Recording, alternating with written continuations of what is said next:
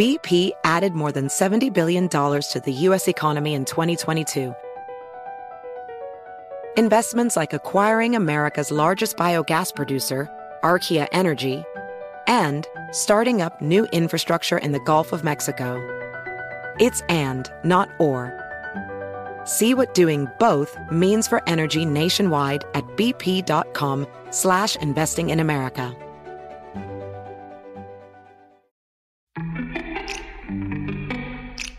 Welcome to Before Breakfast, a production of iHeartRadio. Good morning. This is Laura. Welcome to the Before Breakfast podcast. Today's tip is to plan for work overflow.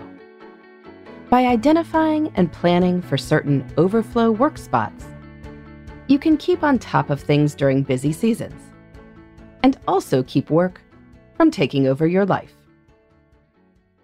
We have probably all faced certain times when work can't stay confined between 9 and 5.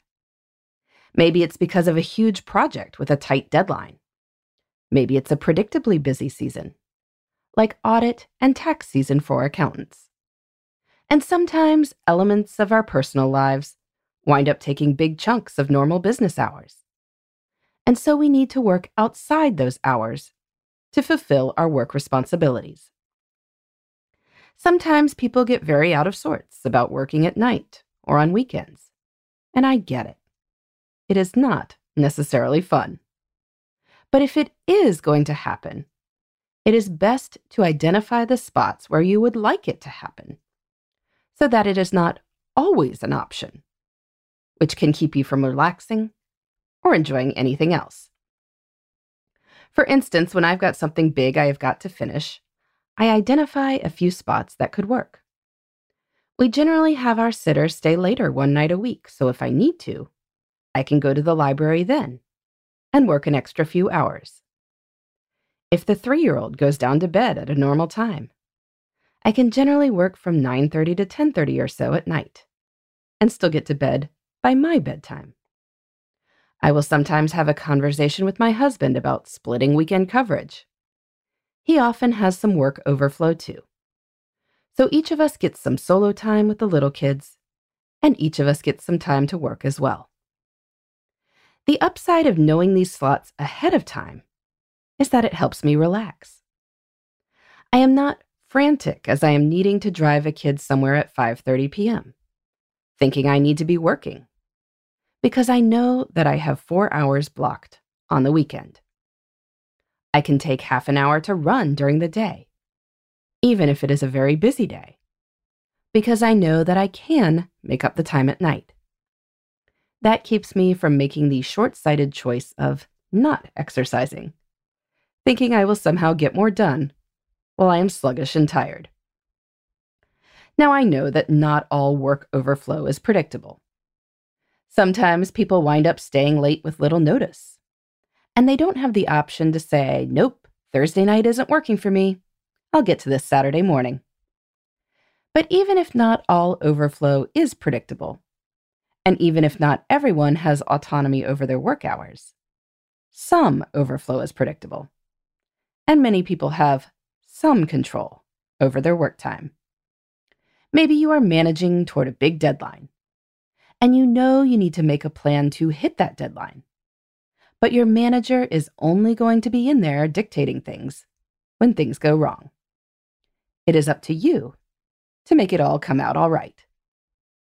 So identify work overflow spots. Maybe you extend your childcare one to two nights a week. You don't have to use it, but it's there if you need it. And if you don't need it for work, maybe you and your spouse can do something fun. Or you can do something one on one with each particular kid, if you've got a big brood.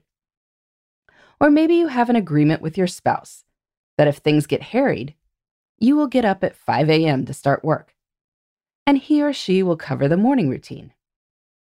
Then you take over later in the day.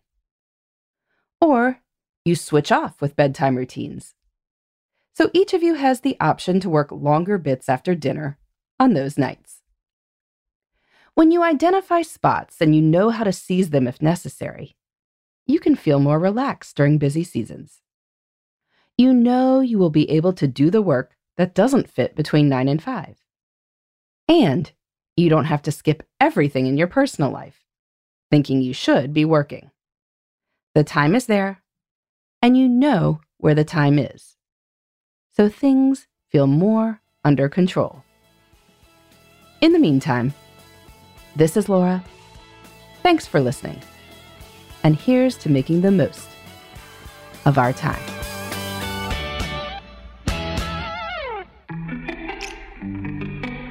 Hey, everybody. I'd love to hear from you. You can send me your tips, your questions, or anything else. Just connect with me on Twitter, Facebook, and Instagram at Before Breakfast Pod. That's B E, the number four, then breakfast, P O D. You can also shoot me an email at beforebreakfastpodcast at iheartmedia.com. That before breakfast is spelled out with all the letters. Thanks so much. I look forward to staying in touch.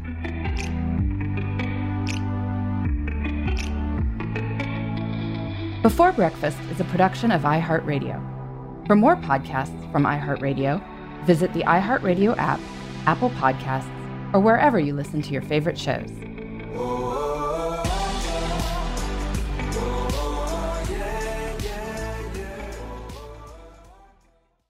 Allstate wants to remind fans that mayhem is everywhere, like when the tailgate party shows up at your house after the big win. Everything's great until the hot plate gets too hot for the tablecloth. Now your kitchen's up in smoke. And if you don't have the right home insurance coverage, the cost to fix this could sideline your savings. So switch to Allstate, save money, and get protected from mayhem like this.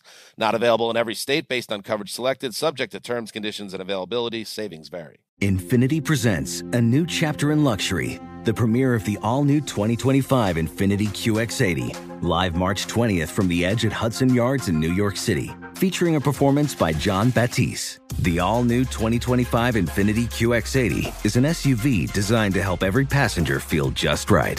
Be the first to see it March 20th at 7 p.m. Eastern, only on iHeartRadio's YouTube channel. Save the date at new-QX80.com. Don't miss it.